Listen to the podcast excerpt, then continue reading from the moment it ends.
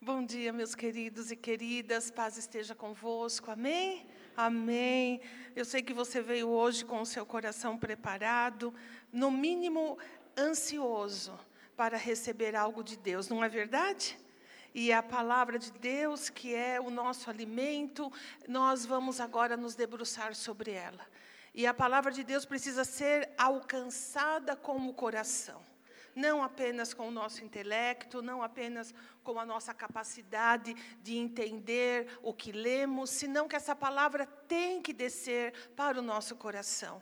E por isso eu convido você a orar. Que na sua oração você diga isso a Deus: Deus, me ajude, Senhor, a entender a tua voz e a tua palavra, aquilo que, pra, que o Senhor tem para a minha vida no dia de hoje. Feche seus olhinhos e vamos orar. Senhor nosso Deus, Somos gratos a Ti porque estamos na Tua casa, Senhor, porque há lugar nela para nós. Nós queremos agora apresentar o nosso coração diante da Tua presença. Tu sabes que os afazeres do mundo, ó Deus, a, o pensar da nossa mente, muitas vezes, combate com a nossa atenção a respeito da Tua palavra. Mas nós oramos nesta manhã para que cada coração e cada mente esteja presa em Ti, Senhor. Cuida das nossas vidas, das nossas preocupações, porque nós estamos aqui para Te ouvir e precisamos tanto nos alimentar. Daqui a pouco uma semana começa e nós temos que ter, Senhor, a Tua palavra viva no nosso coração. Abençoe o nosso entendimento, abençoe a nossa capacidade de aprender, Senhor, as coisas espirituais. Amplia isso dentro de nós. Nós oramos e entregamos a nossa vida em tuas mãos, em nome de Jesus Cristo. Amém. E amém. E amém. Por favor, eu peço que você abra sua Bíblia no Evangelho de João. Nós vamos meditar no capítulo 7, no versículo 37. Nós vamos Ou abra o seu, o seu smartphone, né? O seu celular, o que você tem na mão. Nós temos uma regra espiritual aqui na igreja. Se tiver com o smartphone ou algum, algum aparelho similar e não estiver na Bíblia, e não ficar na Bíblia o sermão inteiro, ele queima, meus irmãos. E quando queimar, você vai saber, fala bem que aquela mulher falou né, ele queima, entende? Então, mantenha o seu celular na palavra, amém? Em nome de Jesus, amém. É o mínimo que Jesus merece de nós, não é? É o mínimo. Vamos, vamos ler então, Evangelho de João, no capítulo 7, versículo 37. No último e mais importante dia da festa, Jesus levantou-se e disse em alta voz: se alguém tem sede, venha a mim e beba. Quem crer em mim, como diz a Escritura, do seu interior fluirão rios de água viva. Ele estava se referindo ao Espírito que mais tarde receberiam os que nele crescem. Até então, o Espírito ainda não tinha sido dado, pois Jesus ainda não fora glorificado. Amém? Amém. Jesus está aqui num dia muito especial. Era o, era o último dia, o grande dia da festa dos tabernáculos. Como eu sei, e dou graças a Deus por isso, que nós fazemos parte de uma igreja que entende que vivemos no tempo da graça de Deus, que não somos judeus, Somos filhos de Abraão, porque Abraão é o pai é, é de todos que creem, amém? Mas nós não, não somos descendência de Israel no sentido palestino, no sentido da, da, da geografia, mesmo da etnia. Nós somos filhos espirituais de Abraão. Eu vou me deter um pouco a explicar para vocês uh, sobre essa festa que Jesus estava lá naquele último dia e fez esse ato tão significativo, tão importante. A festa dos tabernáculos, ela foi uma ordenança que Deus deu ao povo de Israel quando o povo de Israel saiu do Egito. Deus deu algumas festas para o povo, e dentre elas, a festa dos tabernáculos. Era uma festa onde eles eram, é, depois que saíram do Egito, eles habitaram bastante no deserto, 40 anos, em tendas, né? E, e, e, e tendas e cabanas móveis. Conforme eles iam caminhando, eles pegavam tudo, guardavam tudo, caminhavam, depois havia um lugar de acampamento, eles baixavam tudo e, e montavam as cabanas novamente. E quando Deus falou isso, falou: vocês vão fazer essa festa para se lembrar, para que vocês se lembrem que vocês caminharam 40 anos no deserto e vocês habitaram em tendas. Na época de Jesus, e até hoje os judeus fazem essa festa, eles invadiam, no bom sentido da palavra, Jerusalém, tomavam conta. Lembre-se que o templo estava lá. E eles iam, e era uma, era uma festa, uma festa de verdade. Deus dizia, disse assim na lei a eles: vocês levantem cabanas e vocês coloquem os frutos da terra, aquilo que vocês escolheram, vocês ponham lá, para que vocês se alegrem e vocês se lembrem que durante os 40 anos eu fui provedor de vocês. Vocês comeram e vocês beberam água e eu guardei vocês. Então vocês vão fazer isso por todas as gerações de vocês. Para que, para que os filhos, os netos, bisnetos, tataranetos, vá, é, assim, é, é, é estatuto perpétuo, dizia Deus, para que sempre aquilo que aconteceu no deserto seja sempre lembrado com muita vivacidade por todas as gerações. Eu sou o Senhor. Então, eles, eles iam para Jerusalém e eles faziam essa festa. Eles montavam cabanas em toda a região de Jerusalém toda. E quem morava lá já também fazia seu anexo com a cabana. Era uma, é, é, pena que o computador não abriu. Eu trouxe uma foto hoje, como eles fazem isso lá em Israel. Mas entra no Google, pesquisa sobre isso, pesquisa sobre Sukkot. Sukkot, o temudo, é a cabana em, em, na língua hebraica. E você vai encontrar fotos como é hoje isso lá. E eles montavam cabanas toscas, simples, é, com madeira, só que tinha uma coisa, todas as cabanas, elas tinham que permitir que o povo olhasse e visse o céu. Porque eles dormiam lá. Sete dias, eles ficavam comendo, fazendo, vivendo nessa cabana. Só que à noite eles tinham que olhar para o céu, porque era isso que lá no deserto eles enxergavam. Era uma festa alegre, uma festa feliz, porque ela era feita logo após a colheita. Então eles levavam muitos frutos, eles gostavam, faziam com muita alegria, com muita alegria.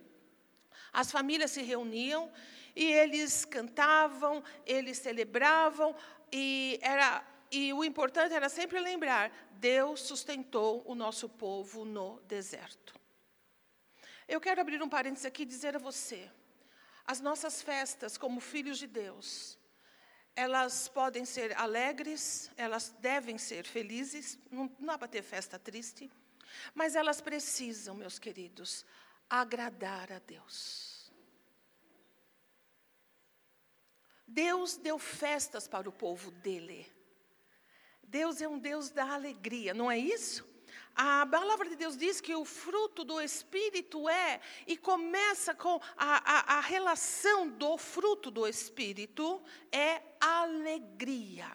Não nos é vedado nos alegrar, como o povo de Israel se alegrava nessa festa e se alegra até hoje. Mas as nossas festas, se somos filhos de Deus, se temos o nome dele sobre nós, as nossas festas devem, em primeiro lugar, agradar a Deus. Nos desafios que muitos de nós encontramos, nas questões sociais, familiares que muitos somos confrontados, ore a Deus para que Deus fortaleça você, para que você seja suficientemente fortalecido no Senhor para colocar que nas suas festas o nome do Senhor vai ser glorificado. Pode haver comida, pode haver bebida, pode haver tudo o que você possa querer, mas lembre-se sempre: o filtro deve ser a minha festa. Quem dela participou foi embora, tendo uma boa imagem do que é servir a Deus? Entenderam que servir a Deus, a gente pode se alegrar nele, licitamente, sem necessariamente não estar com aliança com coisas e costumes que corrompem e contradizem aquilo que nós queremos que as pessoas entendam a respeito de viver com Deus? É uma questão a se pensar. Fecho parênteses e vou continuar. Israel era tomado pelas pessoas, era um ambiente festivo, um ambiente feliz. Eles lembravam da colheita e eles sabiam que Deus estava com eles. Eles se lembravam de todas as passagens lá no deserto, olhavam os céus e falavam: Meu Deus, os nossos antepassados dormiram 40 anos no deserto, olhando para o céu. Então nós glorificamos e agradecemos a Deus. Aí, no oitavo dia, que era o dia mais especial da festa, havia uma cerimônia, e foi essa cerimônia que Jesus estava tendo em vista quando ele fala o que lemos. Porque todo dia da festa, uma hora, eu não sei qual era a hora, os sacerdotes saíam do templo e iam até o tanque de Siloé, que era um pouquinho distante, assim, não muito, mas dava uma boa, boa caminhada. E o cortejo dos sacerdotes, o cortejo dos levitas, aquele coral cantando, sabe? Com aqueles símbolos, aqueles instrumentos que eles usavam na época, e eles iam louvando a Deus, cantando ao Senhor, muitas vezes, talvez o Salmo 118, eles iam falando da grandeza de Deus. Os sacerdotes carregavam bacias de água na mão, vazias, e alguns falam que era de ouro, outros falam que era de prata, não importa. Eles levavam as bacias até o tanque de Siloé, eles pegavam a água do tanque, voltavam para o templo, cantando, e todo aquele ritual, aquela, e todo mundo na rua olhando e vendo. Eles chegavam no, no, no, nos degraus do altar, aonde eles, eles, eles sacrificavam os animais, e eles jogavam aquela água todo dia durante a festa. E, e jogavam. Isso significava para eles, o te, a, às vezes, que Deus deu água no deserto. Às vezes que Moisés falou a rocha. Às vezes porque, como eles eram nômades, eles acampavam perto de água, mas se no caminho para frente não houvesse um lugar onde, onde tivesse água, eles tinham que acampar, porque não aguentavam andar tanto tempo assim.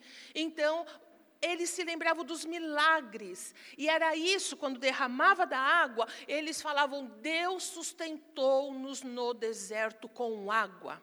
E um segundo ponto também, que alguns historiadores e estudiosos profundos da Bíblia dizem que também era uma forma que eles tinham de também é, pedir a Deus que, que trouxesse chuva para o próximo ano, para a próxima estação.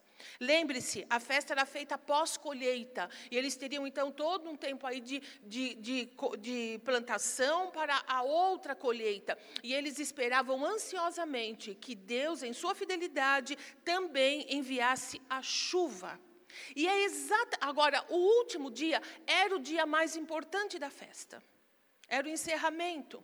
E Jesus está exatamente assim, Jerusalém lotada, ele pelo meio do povo, um pouquinho antes, se você ler, você vai perceber que as pessoas estavam assim, tudo oriçada, perguntando: ai, mas ele vem? Onde, será, onde ele está? Ai, eu tenho escutado falar dele, será que ele vai fazer alguma coisa nessa festa? E, e todo mundo estava muito ansioso. Os irmãos dele, um pouco antes, falaram assim: ah, você tem que ir, vai lá, aparece você está uh, fazendo tantas coisas, você fala tanto, vai se fazer conhecer. E aí ele disse assim: a minha hora não chegou ainda, eu não vou agora. Os irmãos foram na frente, eram oito dias de festa. E Jesus vai depois. E quando ele vai, exatamente no momento em que os sacerdotes estão jogando aquela água, aquele símbolo da suficiência de Deus, o pedido de chuva para a época certa. É nessa hora que Jesus se levanta e ele diz em voz alta: Se alguém tem sede, venha a mim e beba. Você pode imaginar o impacto que isso causou? As pessoas sabiam o que significava aquela água. As pessoas sabiam que os seus antepassados tinham tido sede no deserto. E Jesus se apropria disso para lançar essa declaração extraordinária que deve ter feito aquelas pessoas até pararem de respirar, porque nunca ninguém falou como ele. E essas pessoas ficam ali e, e, e, e, ecoando em seus ouvidos e coração essa palavra: se alguém tem sede, venha a mim e beba.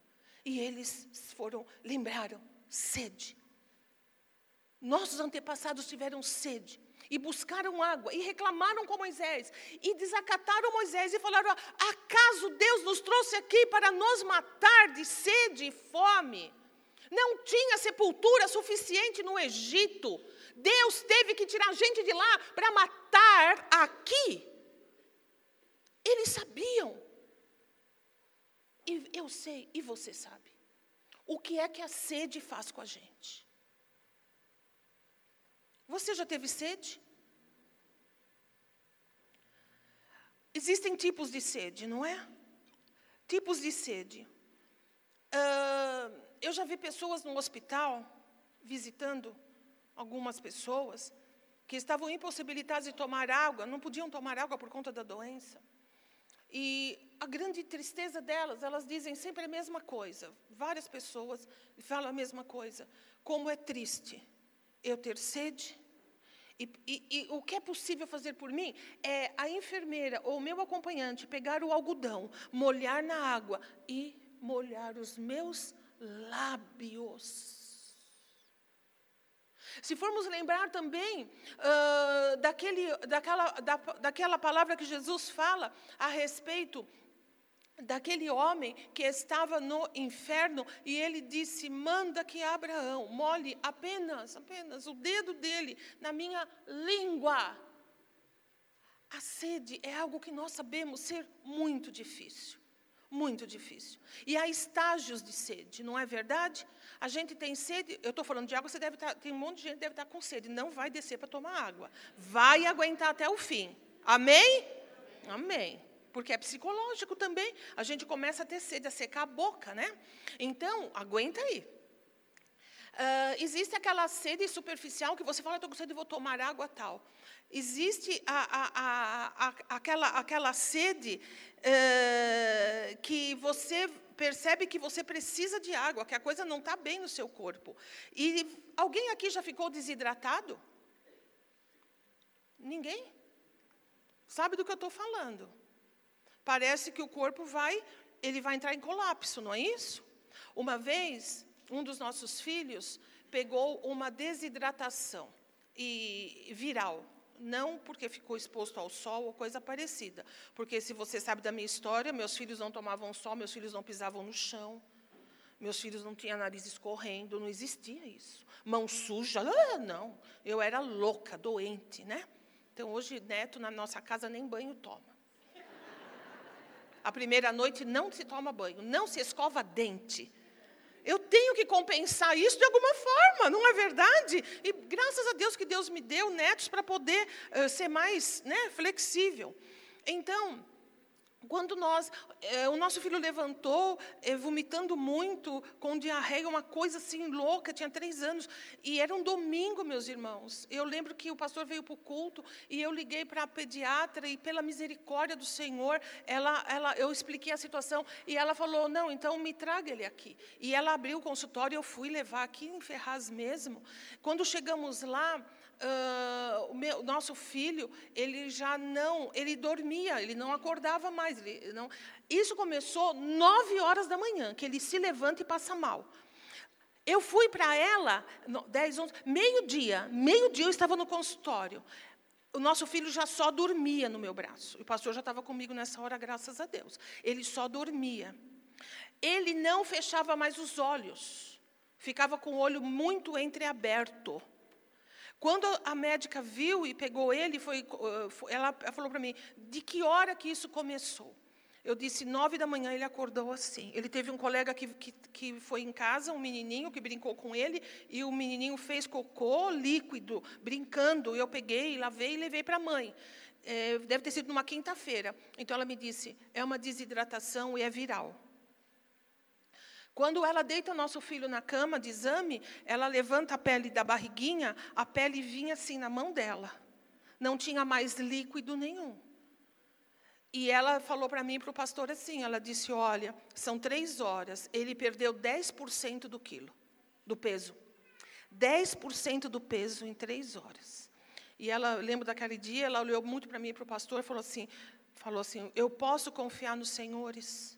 Vocês vão levá-lo para casa, porque ele é caso de internação. Mas se, se, vocês me derem a palavra de vocês, vocês voltam com ele para casa e vocês peguem uma colher de chá, 5 ml, e vocês vão dar água e soro para ele de cinco em cinco minutos. Se ele conseguir urinar no fim da tarde, é um bom sinal. Mas vocês têm que, assim, aí ela virou e falou, pastor, o senhor vai ajudar ela a fazer isso? O pastor falou, não, eu ajudo, porque ela vai precisar de ajuda. E, de fato, foi. Nós ficamos fazendo isso de cinco em cinco minutos, para depois de uma hora, o nosso filho vomitar toda a água que havia tomado. Foi muito difícil, mas graças a Deus passou.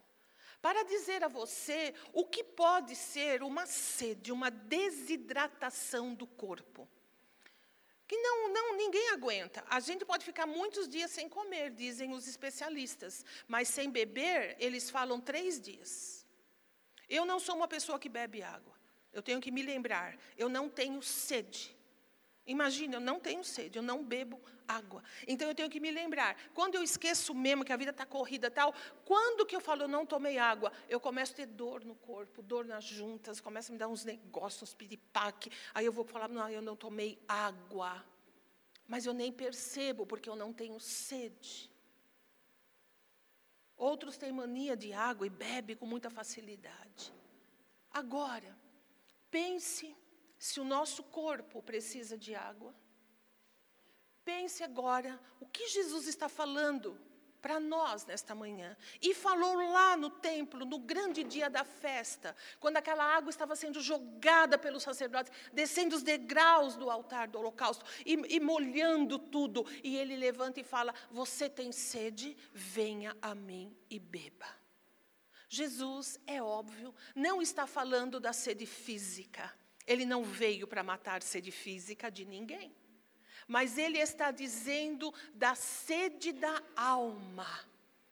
A sede que todo ser humano tem, uma sede de Deus. Lembra do salmo? A minha alma tem sede de Deus. Se nós descobríssemos isso com mais rapidez na nossa vida, nós seríamos pessoas muito mais bem-aventuradas. Jesus não está dizendo do físico, Jesus está dizendo da alma. E ele estava querendo dizer àquele povo: os pais de vocês, eles andaram no deserto, eles reivindicaram água para o corpo, mas eu estou dizendo que sou aquele que pode matar a sede da alma. Porque nada vale um corpo hidratado dentro de é, um corpo hidratado que tem uma alma desidratada, uma alma seca. E essa palavra de Jesus, ela tem tanto impacto dentro da nossa vida. Queridos, porque a sede física, ela faz a gente fazer umas loucuras. Quem já assistiu na televisão aquela série Largados e Pelados? Sabe do que eu estou dizendo? É uma série na televisão, ela, duas pessoas, um homem e uma mulher, são colocados num lugar ermo, não tem ninguém junto deles, e, e eles, eles vão para passar 21 dias numa situação de completo, é, sem nenhum recurso. É, geralmente é mata, geralmente é lugar assim não habitado. Eles vão, quando eles vão chegando, eles tiram toda a roupa, entende? Eles ficam, eles podem levar, acho que um ou dois um ou dois é, instrumentos que eles podem escolher e eles são assim largados lá, deixados lá e eles têm que sobreviver. Aí você fala, ai que horror, o homem e a mulher sem roupa. Isso para eles não quer dizer nada, porque os desafios são tão grandes que isso fica lá no lá longe, nem porque é sobrevivência mesmo, não é? E quando a gente tem sede, a gente faz coisas meia malucas. Eu já vi esse programa, alguns episódios, onde o, encontraram água, mas não pode beber água que você acha. Tem que purificar. Ou ferve, ou tem carvão, que alguns levam, né? Mas de, alguns não aguentaram. A sede era tão grande que eles foram para beber. Mas não bebe, porque a gente sabe que a primeira lei da sobrevivência é não beba água sem ferver. Ah, mas não, eu estou com muita sede. Lembra um pouquinho de Esaú? Eu estou morrendo de fome. O que, que adianta direito de progenitura? Eu quero é comer. Eu, depois a gente vê o que faz.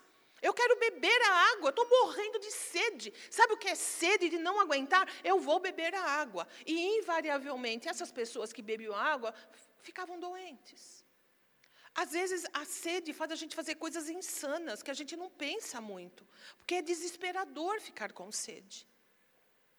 Eu quero dizer para mim e para você nesta manhã que, segundo as palavras de Jesus aqui, a nossa sede precisa ser saciada da alma, porque se ela não for saciada, nós fazemos coisas insanas. Nós ficamos à mercê do desespero, à mercê da aridez da alma, nós ficamos pessoas estéreis, infrutíferas, ressecadas, endurecidas, e nós vamos fazer as coisas mais insanas possíveis e imagináveis. Porque nossa alma seca, ela não vai poder produzir nada daquilo que poderia produzir se tivesse água, se ela tivesse hidratada. Falando sobre isso, quero lembrar a você das vezes que Jesus usa a água como um elemento para mostrar o que ele é na vida de uma pessoa. Você se lembra quando ele veio conversar com a mulher samaritana? Uma mulher samaritana, uma mulher que já tinha tido cinco maridos, cinco tentativas de realização, porque a gente às vezes pensa que a nossa alegria, satisfação e realização está no outro. Então, se não deu certo no primeiro, ela foi para o segundo, para o segundo não deu, ela buscava alguma coisa, ela tinha sede. E Jesus vai e encontra com ela e conversando com ela, propositalmente, ele diz a ela: Me dê um copo d'água. Ela estava tirando água ao meio-dia de um poço. Ela disse: Como é que você pede água para mim? Eu sou mulher, e além de mulher samaritana, porque os judeus judeus não se dão com os samaritanos, e você deveria me ignorar, não poderia, não deveria estar falando comigo. Você é inimigo do meu povo e meu povo é inimigo seu. Então, como é que você está falando comigo? E ele, Jesus diz a ela, fala assim: "Olha, se você soubesse quem é que te pede água, você pediria água a mim. É tão interessante isso. E Jesus fala: a água que eu tenho para te dar é uma água que nunca mais você vai ter sede. Uau! Meio-dia, pegando água no poço, apontada pelas pessoas. Olá, aquela lá, olá, tem lá um monte de homem, isso aqui, isso aqui lá. E agora quem está com ela lá também não é marido, não, não sei o quê, numa aldeia pequena. E ela fala: Ah, mas eu quero essa água. Eu quero essa água porque, imagina, eu vou ter uma água na minha casa, ele vai me dar, essa água ou multiplica ou é milagrosa, é água benta, né? É milagrosa. E eu nunca mais vou ter sede. Jesus não estava falando da água, uh, a água, o líquido que a gente conhece, o H2O. Ele estava falando da presença dele na vida de uma pessoa. E essa mulher, ela entendeu. E ela, quando Jesus fala, eu, eu sou aquele que pode dar a água que mata a tua sede. Ela olha para ele e ele faz algumas perguntas. E no meio do diálogo ela diz assim: Eu vejo que você é profeta. Jesus chamou a atenção dela para as coisas espirituais. Jesus tirou essa mulher da água, do sol, do poço, da vivência uh, conjugal conturbada, da necessidade que ela tinha. Jesus coloca coloca a atenção dela para dentro, para a alma dela. que é exatamente isso que Ele quer fazer comigo e com você nesta manhã. Para que a gente olhe para dentro de nós. Para que a gente possa tomar consciência de que Ele é Deus, de que Ele mata a sede, de que Ele realiza algo dentro de nós que nada e ninguém poderia realizar. Quem tem sede, vem a mim e beba. E se você perceber, a maioria dos nossos problemas, as situações difíceis da nossa vida, os nossos conflitos interiores, aquilo que deixa a gente fora do prumo, aquilo que faz a nossa vida se tornar um tumulto. Se você parar para pensar, é sede da alma.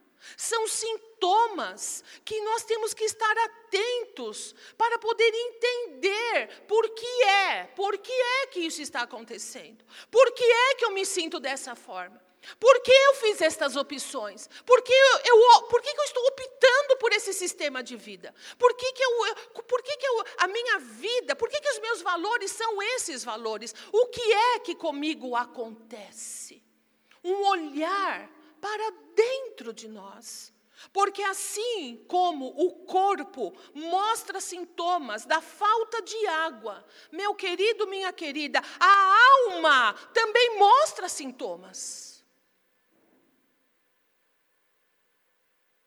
Quando nós nos tornamos pessoas negativas, pessoas críticas, aquela pessoa que vê defeito em tudo, aquela pessoa que ao invés de andar pela calçada ensolarada da rua da vida, ela opta para andar pela calçada que não bate sol.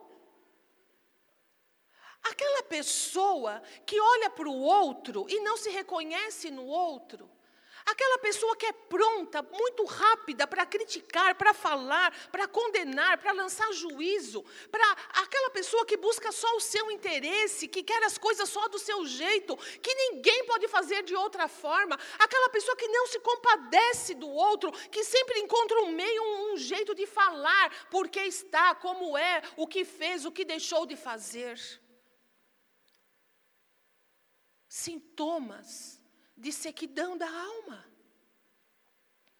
Quando fazemos coisas reprováveis, eticamente, socialmente, e não nos importamos com isso, não tem sentido. Quando usamos aquela frase, ah, afinal de contas, todo mundo faz. Quando vivemos a nossa vida debaixo do nosso próprio governo, quando tomamos decisões sem nem ponderar, nem ponderar, se essa decisão é uma decisão que está é, ligada ou ela é coerente com os meus valores, com os valores, se você teme a Deus, com os valores do reino de Deus. Quando a, a, a, o que eu penso é mais importante, vem na frente de tudo e de todos. Quando, eu, quando eu sou dura, quando não tenho misericórdia, quando responsabilizo com muita facilidade outras pessoas, quando eu torno a vida do meu bairro, da minha família, pior, quando eu não contribuo com alguma coisa que seja mais humana, mais positiva, meus queridos, isso tudo é sequidão da alma. Quando sou uma, uma, uma bença, uma bença, quando eu sou uma benção na igreja. E na minha casa, meu filho fala que eu sou dura. Por que, que eu não sou igual nos dois ambientes? E isso mostra sequidão de alma. Porque a religião, a religiosidade, a prática, é, porque é, eu quero que você entenda, é muito fácil a gente se dar bem dentro de um lugar como esse. A gente sabe como cumprimentar, a gente sabe o que falar, a gente sabe como se portar. Nós somos corretos. É muito fácil. Essa é a religiosidade. É fazer uma separação entre o domingo na igreja, a quarta-feira na igreja, a sexta-feira na igreja, os eventos que a igreja promove e a minha vida lá fora. Uma coisa é uma coisa, outra coisa é outra coisa. Isso é religiosidade. Isso é fazer a gente viver no engano. Lembra das palavras de Tiago, quando ele diz assim: não se deixem enganar. Nós precisamos ouvir a palavra de Deus e praticá-la na nossa vida. Nós nos enganamos. Se a gente vem, se a gente faz tudo certinho, a gente é bem quisto aqui na igreja, é muito fácil, é muito legal. Mas isso não pode se esgotar aqui. Nós temos que caminhar, nós temos que ser a pessoa que Jesus faz de nós, que Ele pode fazer que a gente seja, aqui, lá, em qualquer outro lugar. Isso é fundamental, é fundamental para o tempo em que nós estamos vivendo, é fundamental para mim e para a sua vida. Porque isso vai determinar, queridos, a nossa entrada no reino de Deus. Só isso a nossa entrada no reino de Deus. Por que me chamam Senhor e Senhor e não fazem aquilo que eu mando? Então é uma coisa muito séria. E Jesus se defrontava com pessoas ali totalmente religiosas, adeptas à prática religiosa. Pense nos fariseus, pense nos saduceus, os líderes religiosos, os escribas que Jesus disse assim: Olha, escribas hipócritas, vocês atrelam tanta coisa na palavra de Deus, é um, fica tão difícil pela interpretação que vocês colocam na, na palavra, que vocês não cumprem e não, e não e, e nem não, que vocês exigem dos outros que cumpram, mas vocês nem com um dedinho vocês querem faz força para cumprir. Vocês não entram no reino de Deus e impedem quem quer entrar de entrar. Olha que coisa louca. Religiosidade leva a isso, a esterilidade, esterilidade, falta de fruto, leva à sequidão da alma. E Jesus vai falar para aquele povo, dizer assim: vocês têm sede. Ele afirma isso, ele diz: quem tem sede, venha a mim e beba. E quer dizer, no meio de vocês há pessoas sedentas. Há pessoas que a alma está ressecada, mas deseja, deseja água, tem sede. Como é que nós podemos identificar a nossa sede espiritual, meus queridos? Ela começa devagar.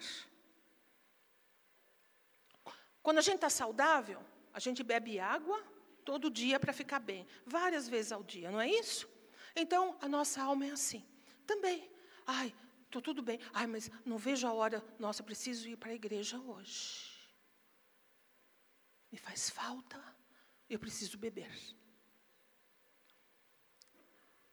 Como é difícil beber água só uma vez por semana para mim, só de domingo, porque eu trabalho, porque eu estudo, ou eu moro longe da igreja. Eu não sei, a gente é uma igreja louca, né, gente? Em todos os aspectos, né? Começa pela comilança, que não é de Deus aqui, já falei isso. A gente tem que orar para ser liberto disso, né? Ou igreja que sabe comer e comer bem, coisa boa. Né? A segunda coisa, nós temos pessoas de outras cidades, de gente muito de longe. E eu, eu tenho assim muita compaixão desses irmãos, entendem? Gente que mora muitos quilômetros de nós e não tem o privilégio de poder estar alguns outros dias, a não ser de domingo. Mas são pessoas que, quando vêm, bebe, bebe, bebe, bebe, bebe, até porque sabe que é igual camelo, vai ter que servir para aquela semana inteira. Não é isso? O camelo não é assim? Ele reserva água porque ele sabe que ele nem sempre vai ter. Outros, essa é a sede natural, a sede comum. Aí começa uma sede meia patológica é aquela sede que a gente não dá muita atenção e a gente vai deixando o tempo passar. E a gente fala: não, hoje eu não vou, amanhã eu vou. Nossa, eu nem li a Bíblia essa, essa semana. Essa semana. Nossa, eu nem li a Bíblia essa semana. E tudo bem. Nossa, eu não tive um momento de oração. Eu não tive um, um, instante que eu entrei no meu quarto, entrei no banheiro, ou, ou, não, não tive um tempo de, de, de ir para o isolamento e falar com Deus em secreto. E passa. E isso é falta de água. Isso é sequidão. Mas vai devagar, porque a gente vai, o corpo se adapta. Você sabe disso? Ele vai tirando água da onde pode tirar. A gente sua menos quando não toma água. A gente urina menos porque o corpo segura. Ele já sabe que o negócio não está bom, então ele vai. A nossa alma não tem como segurar. Porque Jesus Cristo diz assim: Eu vim para que tenham vida e tenham vida em abundância. Essa vida em abundância ela tem que ser diariamente mantida. Lembra do maná no deserto? Lembra disso? Não adianta pegar para estoque. Vocês vão todo dia levantar e pegar o maná para aquele dia, e na, e na, e na sexta-feira, porque do sábado não era para trabalhar. Então, vai ter, vocês podem pegar o dobro, não é o dobro, só na sexta-feira, para passar o sábado. Ah, mas o povo, lógico, né? Vamos abastecer, não é isso? Aí vamos para o mercado, vamos comprar tudo que puder de maná, pega lá os sacos, porque aí eu não tenho que todo dia ir buscar. E eles fizeram isso. O que, que aconteceu? Estragava estragava, apodrecia, virava, criava bicho. Só que o da sexta-feira, que guardava para o sábado, não acontecia isso. Existe um princípio nisso, uma ilustração. Meus queridos, nosso alimento, ele tem que ser cotidiano. A nossa a água que alimenta a nossa alma, ela tem que ser bebida todo dia. E a gente vai deixando levar e vai caminhando. E algumas doenças vão aparecendo na nossa vida, na nossa alma. A gente muda a reação, a gente perde a paciência com muita facilidade. A gente já começa a reagir de uma maneira mais impulsiva, mais humana, no sentido mesmo da, da nossa natureza humana a gente começa a olhar para aquela secretária no emprego, a gente começa a olhar para aquele homem lá, aquele vendedor não sei do quê, a gente começa a, a achar. Não é bem assim. Ah, sabe, lá na igreja eles são muito radicais. Que, que tem? Imagina. os tempos mudaram.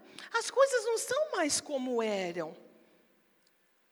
Aí chega aqui na igreja, oi pastora, olha, esse aqui é fulano de tal. Oi fulano, tudo bem? Tudo, ele é meu namorado. Ah, ele é seu namorado, que legal. Você serve a Deus? Não, ainda não. Se eu fizesse isso com o meu pastor, hum? Alguns, algumas décadas atrás, o sermão era ali, já na hora. Entende como é? Não, as coisas mudam. Não é bem como lá no Retomada fala. Não é bem como as coisas são.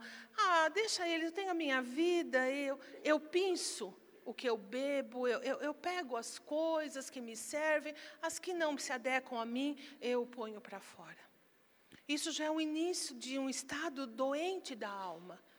E aí a, a desidratação completa não quero mais, todo mundo é isso, todo mundo é aquilo, a vida na igreja é uma farsa, ai, um monte de gente fofoqueira, ai, um monte de gente para falar da vida da gente, ai, isso e aquilo, ai, porque fala demais daquilo, não fala isso, não fala aquilo outro. Meus queridos, eu vou dizer para vocês uma coisa: quando a gente chega nesse estágio, a nossa alma está na UTI, por falta da água da vida, que é a presença do Senhor no nosso coração. Daí, a gente ir a óbito de alma é um passo. Eu quero dizer para você que às vezes fica labutando contra relação a isso. Ai, por que igreja isso? Por que igreja isso? Um sintoma de doença espiritual, de sequidão de alma. Eu quero saber, eu quero falar que não é possível que seja só eu que tem esse tipo de experiência com a igreja. Porque na igreja eu vivi as piores experiências da minha vida. Olha para mim. Foi na igreja aonde eu experimentei as maiores traições. Hum? É na igreja que as piores críticas são feitas contra mim, contra a minha família. É da igreja que vem tudo isso. É do povo de Deus. Mas também é da igreja que vem o alimento para minha alma quando eu estou sentada aí, ou pregando aqui, quando Deus fala comigo. É da igreja onde eu posso pegar alguns de vocês, chamar na sala de reunião, falar: agora senta aqui, eu quero falar.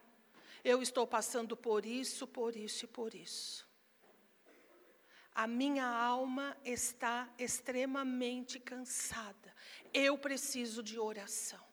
Por favor, eu sei da sua vida com Deus. Eu sei que você leva Deus a sério. Eu sei que você é uma pessoa que se compadece do outro. Ore por mim durante esta semana, porque se não for isso, eu não sei como é que eu vou terminar essa semana.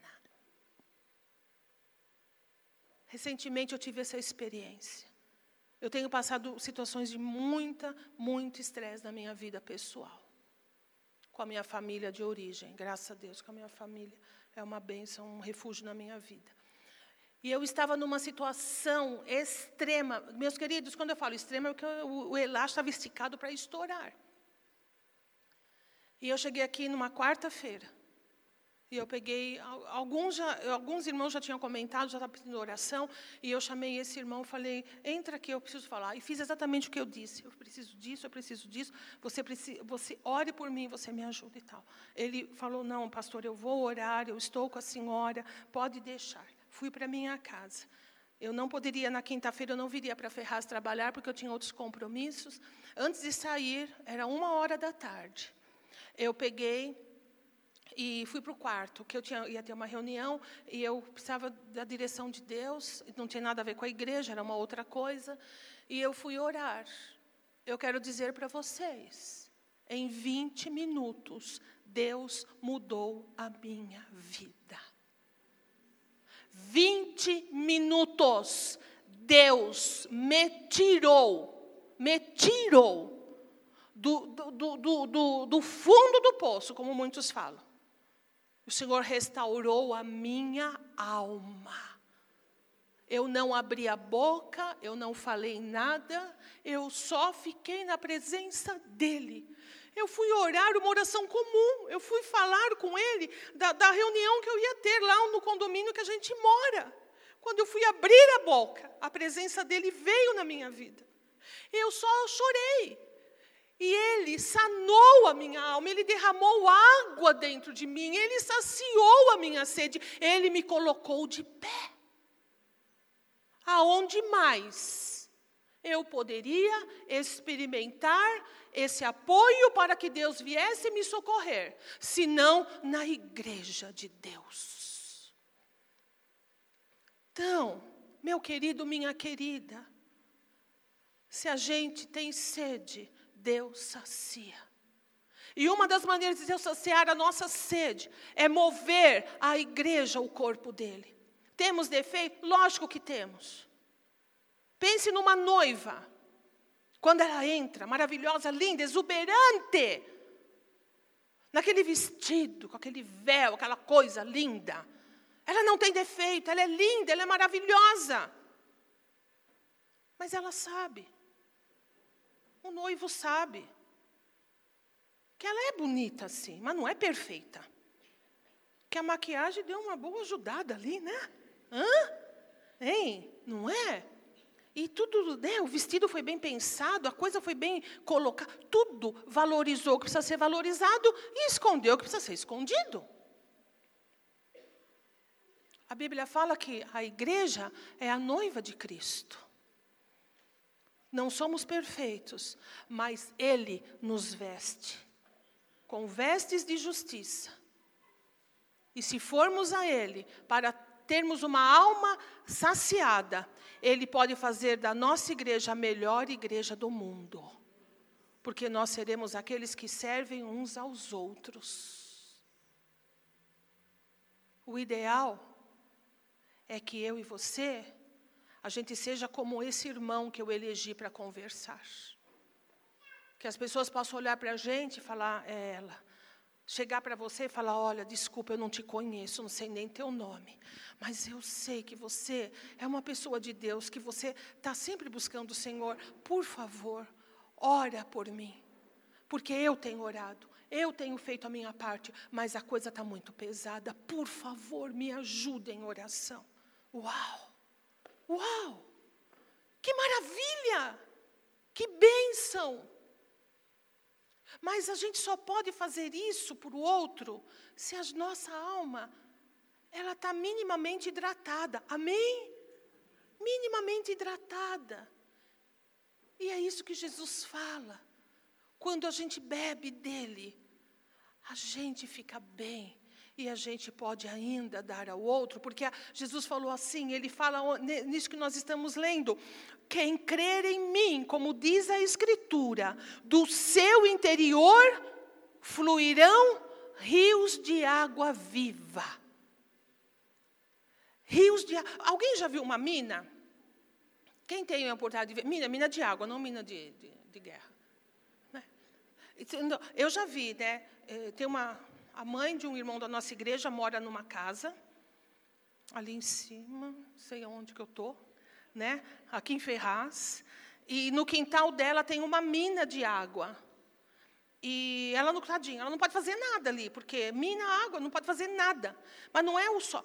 Aí eu fui lá um dia com o pastor, muitos anos atrás, olhar, é a coisa mais linda. A água brota. Pensa, imagina uma coisa, brota, brota. Não é que vai molhando o chão, você vai pisando, vai afundando o pé. Não é. É diferente. Ela está ali. É, ela, ela não se espalha pelo chão. ela é, é uma água viva. Gente, a água é viva, ela brota. E fica a coisa mais linda você olhar aqui. Lindo para mim que fui ver, não para a irmã que tem isso aí no quintal, né? Brota aquela coisa linda, linda. É isso que Jesus está dizendo. Do seu interior fluirão rios de água viva. Nem que seja, como foi o meu caso, de você ter condição de pedir ajuda. Entende isso? Não é a questão de nunca vai precisar, não. É ter um coração, pela graça de Deus, de você chamar alguém e falar: me ajude em oração, eu preciso.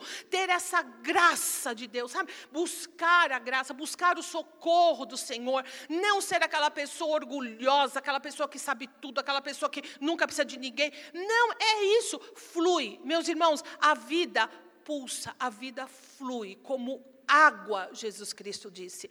Quem crer em mim, como diz as Escrituras, do seu interior fluirão rios de água viva do seu interior. Você não vai depender do exterior, você não vai depender do externo, você não vai depender das circunstâncias da sua vida. Se você tem sucesso ou se você não tem sucesso, se você foi bem sucedido ou não foi bem sucedido, você não vai depender do externo. Jesus está dizendo: do seu interior fluirão rios de água viva.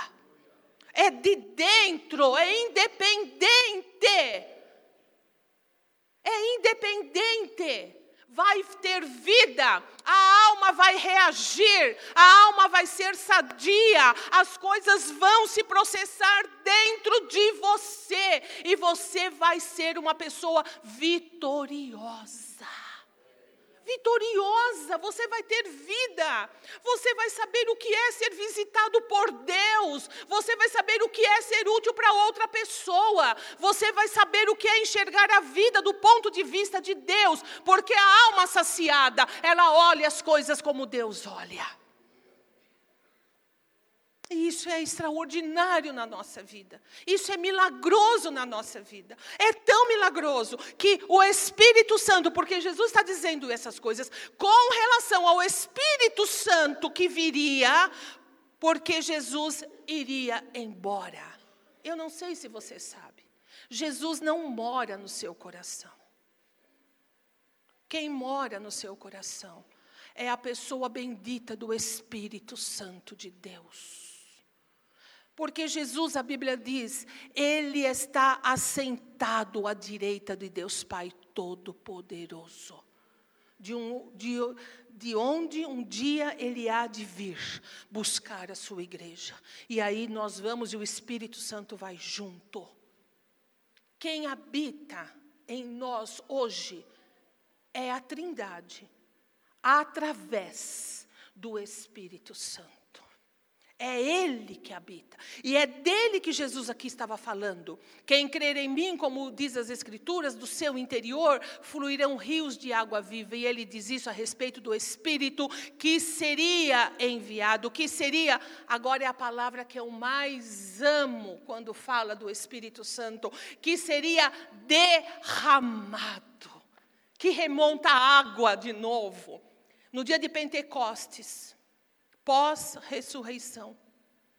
Os discípulos estavam reunidos, deviam estar morrendo de medo. Olha, era tempo de festa. E eles estavam todos reunidos no mesmo lugar. Talvez fizeram lá a cabana, não sei, no cenáculo, não sei.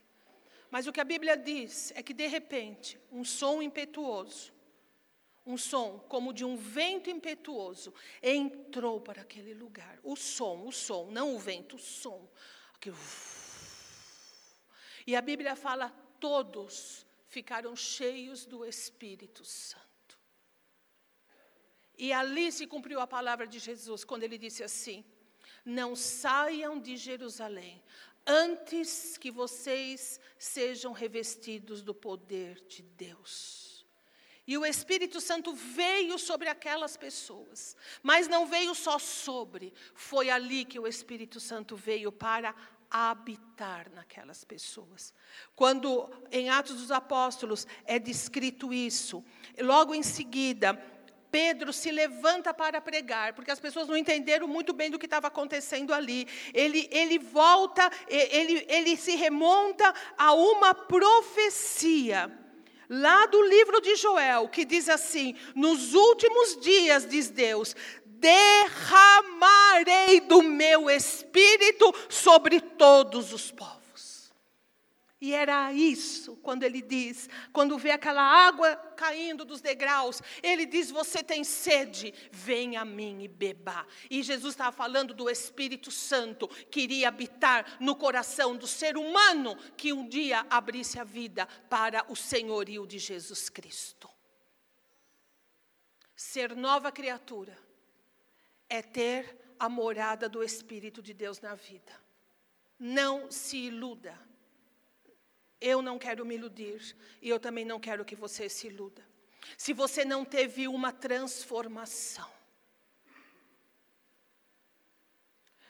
se você não tem a consciência de que um dia você entregou sua vida a Cristo e o Senhor fez de você uma nova criatura, se você não mudou os seus valores, sua forma de ser, se você não se olhou no espelho e disse: Eu não me conheço, quem sou eu? Olha, eu sou uma nova pessoa, tudo na minha vida mudou, de dentro para fora. Se você não teve essa vivência, eu digo a você, você pode tê-la e você precisa tê-la, porque Jesus Cristo disse ao Nicodemos: se alguém não nascer de novo, ou seja, não nascer no nascimento espiritual, não ter a vida transformada por Jesus, se alguém não nascer de novo, não pode ver o reino de Deus. É isso que a palavra de Deus ensina. O Espírito derramado nas palavras de Agostinho, Deus derramado, Deus derramado no nosso coração, na nossa vida, a ponto de fazer com que nós sejamos novas pessoas. Novas pessoas. Do seu amigo te encontrar na rua falar: Cara, o que, que aconteceu? Você está diferente? Não, mas estou com o mesmo jeans, com a mesma coisa. Não, cara, alguma coisa você está diferente. A sua colega de trabalho perceber também e falar: O que está acontecendo? Você já não isso, já não aquilo, não aquilo mais, e tá, tá, tá, e tal. E aí você voltar para casa, ficar pensando e falar: Meu Deus, mas eu não tenho mais vontade. Eu não, não, não tenho mais vontade. Eu não quero mais. Mas o que é que está acontecendo? Eu não estou fazendo força para nada. Eu não estou dizendo nada. Por que é que as coisas se processam assim na minha vida? Porque em Cristo Jesus você é uma nova criatura. Isso não é religião, isso é vida com Deus. E é disso que nós precisamos. Deus derramado em nós, a vida dele pulsando em nós. É aquela coisa de você saber que você nunca mais, nunca mais vai estar sozinho. Por isso Jesus pôde dizer: Eis que estarei convosco todos os dias. Você acordado ou dormindo, alegre ou triste, você cansado ou disposto, você otimista ou entristecido, isso não importa. O Espírito Santo vem para habitar, para ficar. É como se Deus montasse a tenda dele no seu coração. E ele sempre vai te lembrar disso. Eu estou com você. Eu não te deixarei, eu jamais te abandonarei. Aquele que vem a mim, jamais eu lançarei fora. Qualquer que vier a mim, quem tem sede, venha a mim e beba. E do seu interior fluirão rios de água viva. Feche os seus olhos na presença de Deus, em nome de Jesus.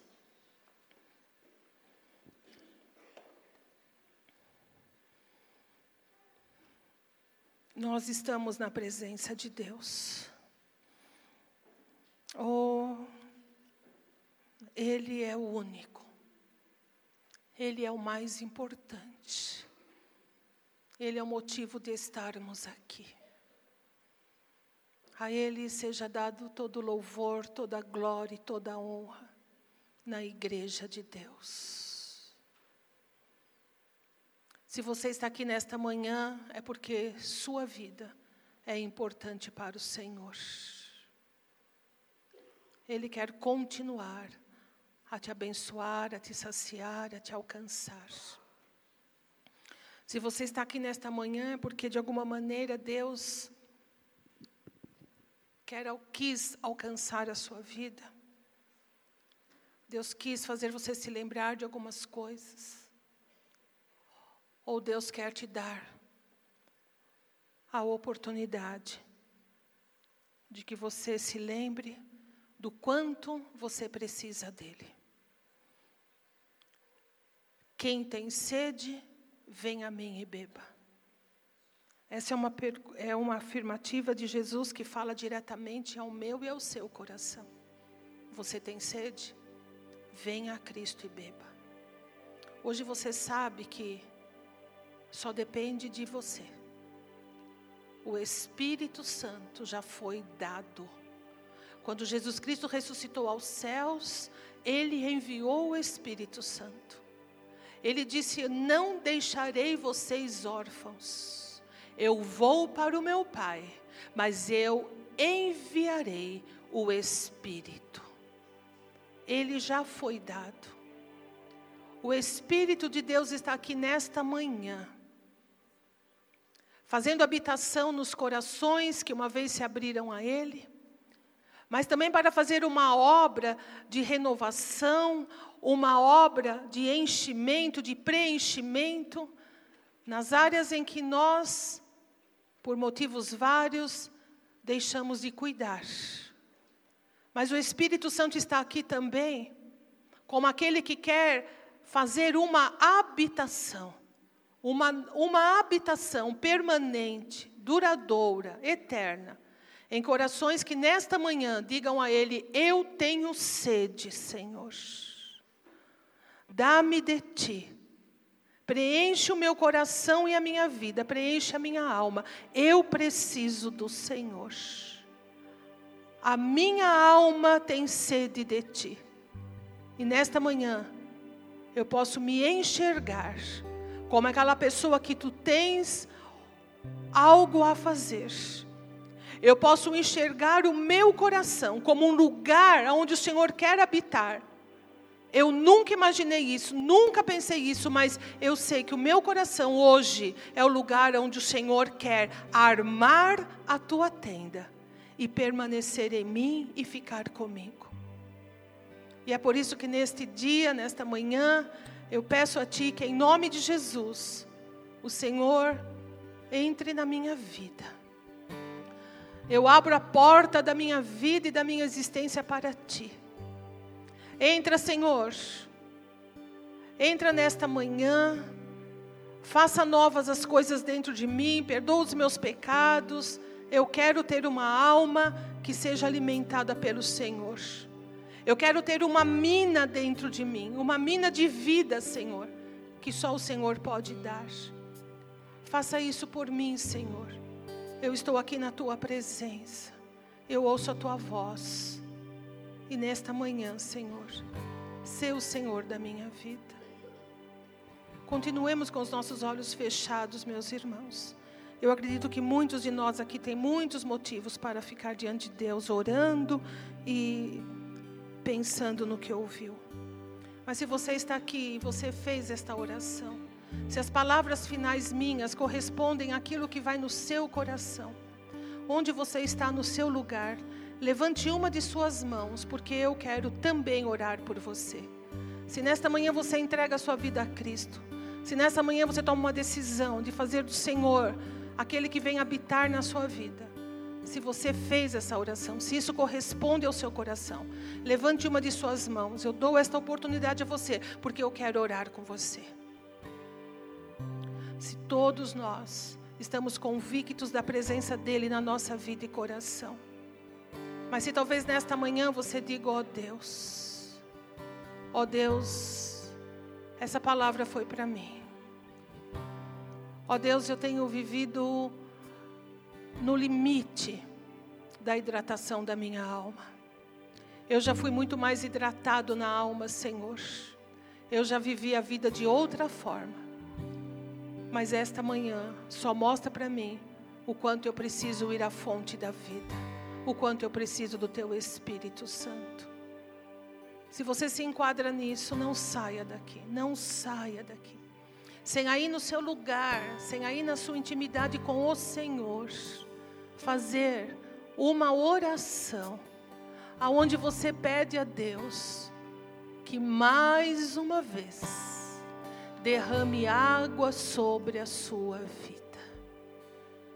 Como o judeu esperava água para a terra, para que o, a, o fruto pudesse ser feito e pudesse ser colhido em abundância.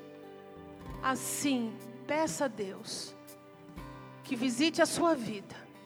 Diga a Deus que você não quer sair deste lugar de adoração e de culto ao nome dEle, da maneira que você entrou. Peça a Deus, meu irmão, minha irmã, que Ele te preencha, que Ele jorre agora na tua vida a água da vida, a presença do Espírito Santo. Abra o seu coração, dilacere o seu interior, entregue sua vida ao Senhor, reentregue a sua vida a Jesus. Tome um novo propósito na vida. Sempre há uma esperança, sempre há uma oportunidade. Enquanto nós temos vida aqui, a oportunidade de Deus está sobre nós.